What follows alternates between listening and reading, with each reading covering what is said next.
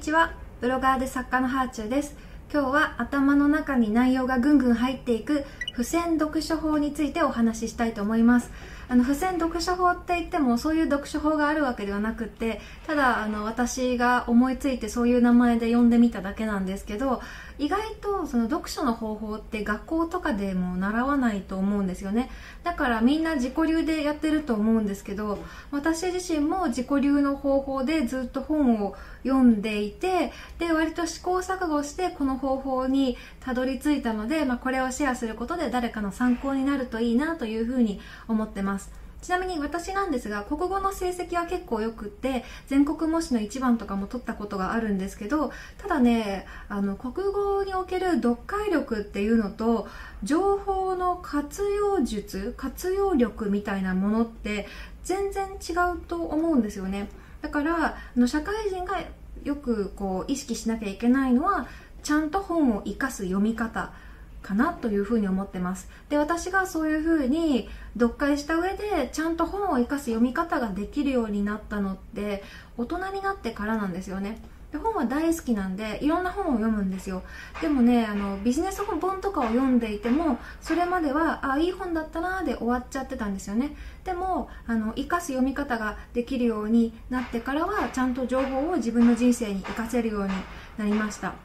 で本をせっかく読んでも結構本って読むのに時間かかるじゃないですか。分厚い本だとね何時間も何日もかかると思うんですけどそれで読んだだけで終わってしまうとせっかく学んだのにそれが何も活かせなくてもったいないですよね。で、まあ、読んだらちゃんと自分に活かせる箇所を見つけて血肉にしないとダメだなっていうふうに思って私もいろいろ試したんですよ。でまああのあくまで現時点の話なので今後アップデートすることはあるかもしれないですけど、まあ、今はあの付箋読書法をしてますでえーと、これ一応言っておくとエッセイとか小説っていうのは自分の趣味楽しみとしてやるものなので、まあ、私は小説とかもたまにあのメモ取りながら読んだりもしますけど基本は小説エッセイとかとビジネス本っていうのは全くこう目的が別のものだと思っています。はい、なので今日ここで喋るのはビジネス本とか勉強のための読書の方法だというふうに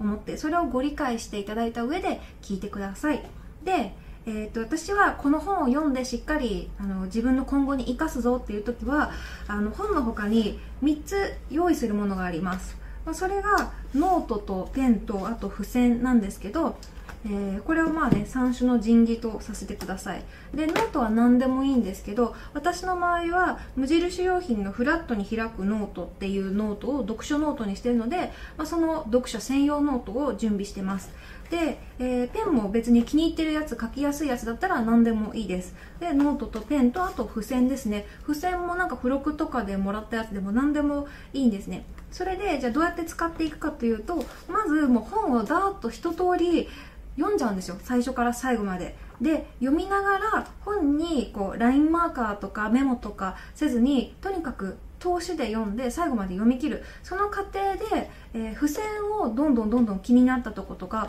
面白いなって思ったとこに貼ってくんです。でこう読み終わった後に付箋を貼ったところに戻ってで改めて読んでみてあ覚えておきたいなとかいいな取り入れたいなって思ったところを今度は全部読書ノートに書き写していくんですね、まあ、ちょっとあの疲れるっていう人はこれを電子化してもいいのかなって思うんですけど私はあの紙に書いた方がしっかり自分の体に刻まれるような気がして、えー、ノートでアナログでやってます。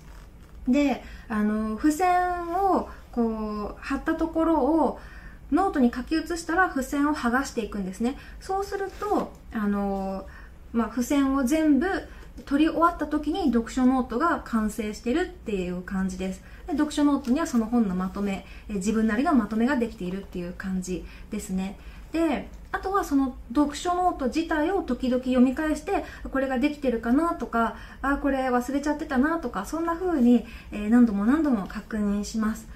えー、そんな感じですね。別になんか特別なこととかなくって説明したらすぐ終わっちゃうような付箋読書法なんですけど私はあの以前は本はあのメモしながら読んでであの読み終わったらもうメモが完成してる状態だったんですよ。でもそれよりも一回全部読み切ってでその後に付箋をたどっていってノートを完成させた方が確実に頭に残ってるんですよね。多分こう付箋を、えー、戻しながら読んでることが2回目に読んでることになるのでちょっと復習効果が出て頭にも定着しているのかなというふうに思うんですけど、えー、そしてなんかあの多分本自体に書き込む人とかもいると思うんですけど、まあ、専用のノートに書き込むことによってそれを読み返す頻度が高くなります。またね新しいなんか本を読んだ時にその時に読書ノート開くのであの必然的にね前のページとかも見るようになって読書のたびに読書ノートを開く習慣が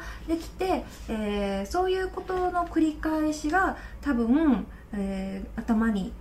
情報を定着させてくれてるのかなというふうに思います。えー、本の読み方は全然正解とかなくて自分の好きなように読めばいいと思うから私はもうその場その場でマーカー引いていった方がいいとか書き込んだりした方が頭に入るって思う人はもうすでに自分の読み方が確立されている人はそれで全然いいと思いますでも今の自分の本の読み方だといまいち情報を活用できてないなっていう方がもしいらっしゃったらこうやって付箋をまず貼ってでその後に付箋をたどりながらノートに、えー、読書ノートに自分の本のまとめを書き込んでいくっていう私の方法もぜひ参考にしてみてください、えー、というわけで今日は頭に内容がぐんぐん入っていく付箋読書法のおすすめでした。ではではまた。